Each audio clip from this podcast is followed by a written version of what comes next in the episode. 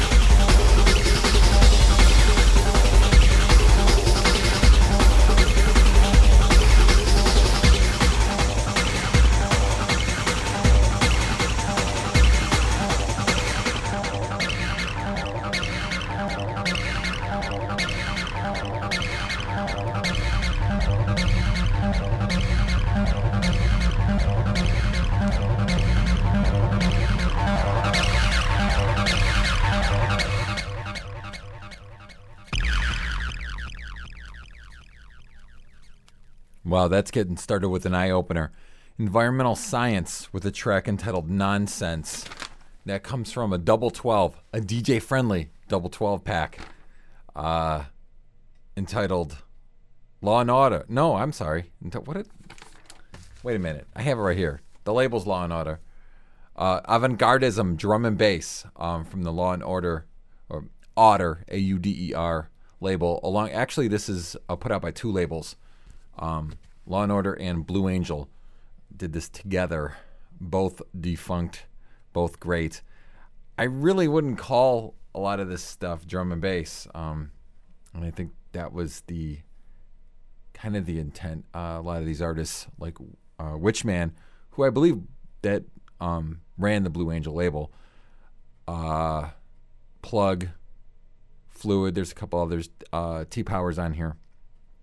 Bedouin Ascent, not necessarily uh, involved or or considered drum and bass artists. Anyhow, this is such a wonderful, and this is actually really considered an album, but it was in a double. T- it was considered a double twelve. So I guess technically it can get on this podcast. What podcast are you talking about? Well, this is Tale of the Twelve. My name is Lou. Every couple of weeks, I throw on a bunch of old 12 inches that are dance or electronic related from the 90s and sometimes the 80s. Um, one of these days, we'll get to the year 2000. We got lots of those too. Anyhow, I, I do this every couple of weeks, and this is so groovy. There's so many great tracks. I thought uh, every once in a while when I get the double 12 DJ friendly packs, blah blah blah, I like to play more than one track because usually there's some some goodies on here, and there is. So we're gonna hear something else from this. Uh, we're gonna hear Doppler 2020 doing the avant-gardist, and I think this is where the title of uh, this comp came from. So we'll listen to that, and then we will move on to, oh, I don't know, something else. Uh, maybe, uh, I don't know, we'll pull something from the vaults and then something from Small Fish with Spine. Drop me a line if you do desire. Louz, L O U Z, at WFMU.org. Here's Doppler 2020.